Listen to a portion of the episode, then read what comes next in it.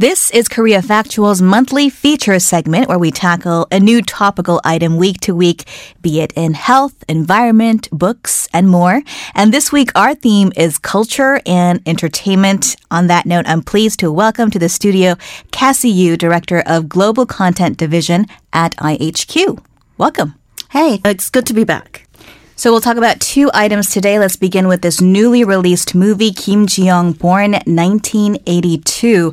The movie premiered last week and is doing fairly well at the box office, but it's not without controversy. Some are saying it's uh, triggering some fierce sexism battles among uh, the men and the women here. Let's go ahead and first uh, talk about the content of the movie. So the film is based on a 2016 novel by uh, Cho Nam-ju, a female uh, writer. It's told from the perspective of the protagonist's male psychiatrist. It actually sold over 1 million copies just in Korea, and I heard it selling well in Japan and in countries like Taiwan, and is, an, a realistic account of an ordinary 30 something woman who has to juggle work, family, with an unhealthy dose of gender discrimination at work and at home. So Kim Ji Young is actually a very common name in Korea, so it's almost a story about the every woman in Korea. And an all telling scene of Ji Young's mother apologizing to her mother-in-law for having a girl when she's born kind of sets the tone for what this what her life is going to be about. Mm, and we did uh, touch upon this slightly in last week's book segment uh, about the book also doing quite well um, among readers. In fact, the author used to work as a writer of a TV current affairs program for a decade and then she became a full time housewife. And she said it took just two months to write the book as the story was loosely based on her own experiences. And even the movie director, Kim Do Young, is a mother of two. Um, could you tell us more about them? Right. So Cho Nam-ju, the writer of the of the book, was a TV writer for a factual program that I think a lot of Korean listeners listeners will know. It's called PD Note or PD Sucheop. Mm-hmm. And so I think her her novel is also a very factual based account of sort of her life on the front lines of being a working mother. Right. For those who are not aware of PD Sucheop, it's basically like an investigative report. Right. It's like a current affairs type, type of, of show, and it mm-hmm. kind of takes one topic a week and delves very deeply into it. So, in an interview, she explains that she wanted to write about the discrimination that naturally permeates everyday life for women, even in the days where outright gender discrimination seemingly doesn't exist. And for the director Kim Do-young, um, she's also actually I found out an actress, so she's actually done a few roles in, in, her own movies and in other movies also. But this is her debut feature film project, and uh, she took it on because she really identified with the uh, main character Ji Young's struggle in a very intensely competitive world, and filmmaking is also very competitive. Mm-hmm. Um, she is a newcomer with the filmography of a veteran filmmaker. Her short films have garnered quite a few awards in film festivals such as like the Mise en Scène Short Film Festival in Korea. So her shorts also reflected on her experiences as a young woman whose career is cut short by marriage and childbirth. Okay. Now, the reaction to this movie. Uh, women rated it quite highly, an average of 9.5 out of 10 stars on South Korea's top web search portal site a bit of a different reaction from the men. They gave it an average 2.5 stars. So what do you think is behind this trend and what are the reviews? So the film is doing quite well.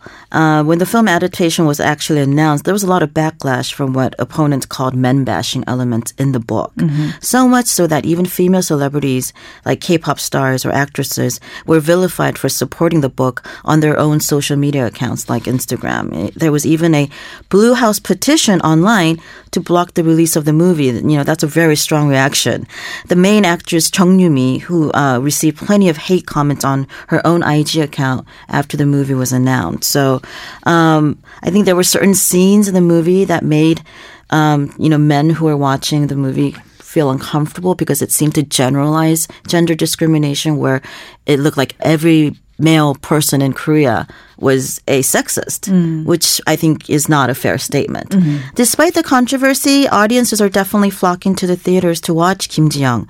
According to Korean Film Council, the film is um, breaking records with this high per screen average. Uh, the film has over, I believe, like 1.4 million admissions right now.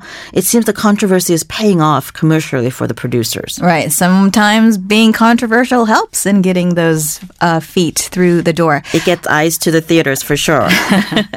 well, let's move on to our second topic, which is less controversial.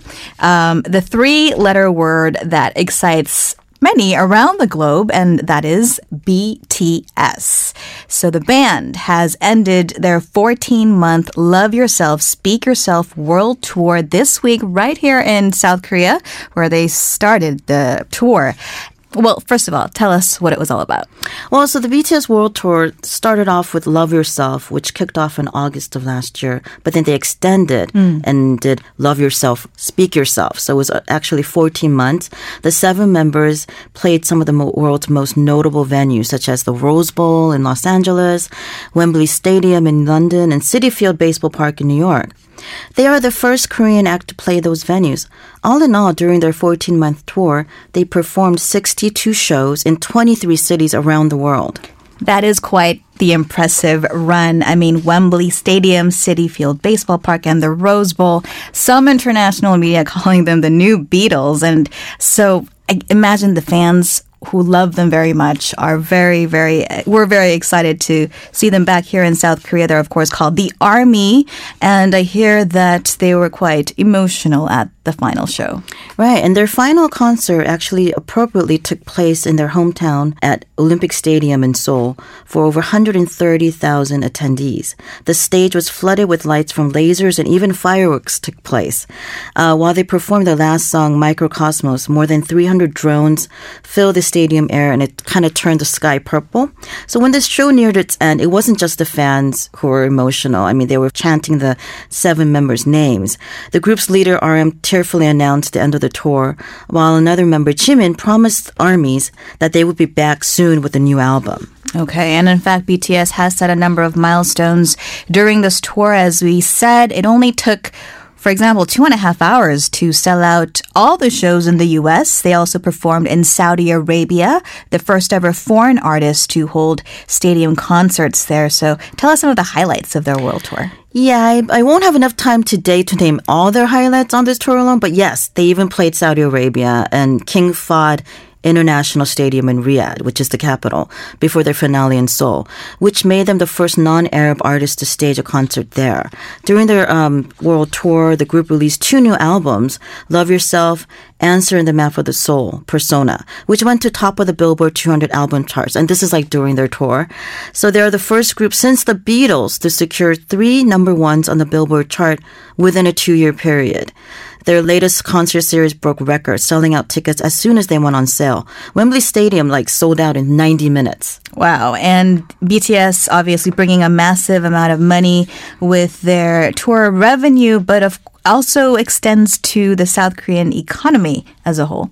So their economic implications are indeed phenomenal. Just on their world tour with Love Yourself, the first leg, and the second leg, which is Love Yourself, Speak Yourself, revenue alone, it's estimated that they brought in about 200 billion wons, which is about 171 million US dollars. Uh, they performed to over 2 million concert goers also. So their economic impact is huge. Well, they've had quite the whirlwind. I don't know if they'll have time to catch their breath before they have to go back and, and do it all again. Uh, but certainly we send them our best and wish them the best. Cassie Yu, thank you so much for being with us today. Thank you for having me again, guys. Coming up in the next hour, we'll have a special discussion on South Korea Japan relations that have soured over the past year. And later in the program, we'll hear about a local government of a major city abroad. Not only is it the world's biggest innovation hub, but it also has a special relationship with Seoul. We'll be back with more shortly.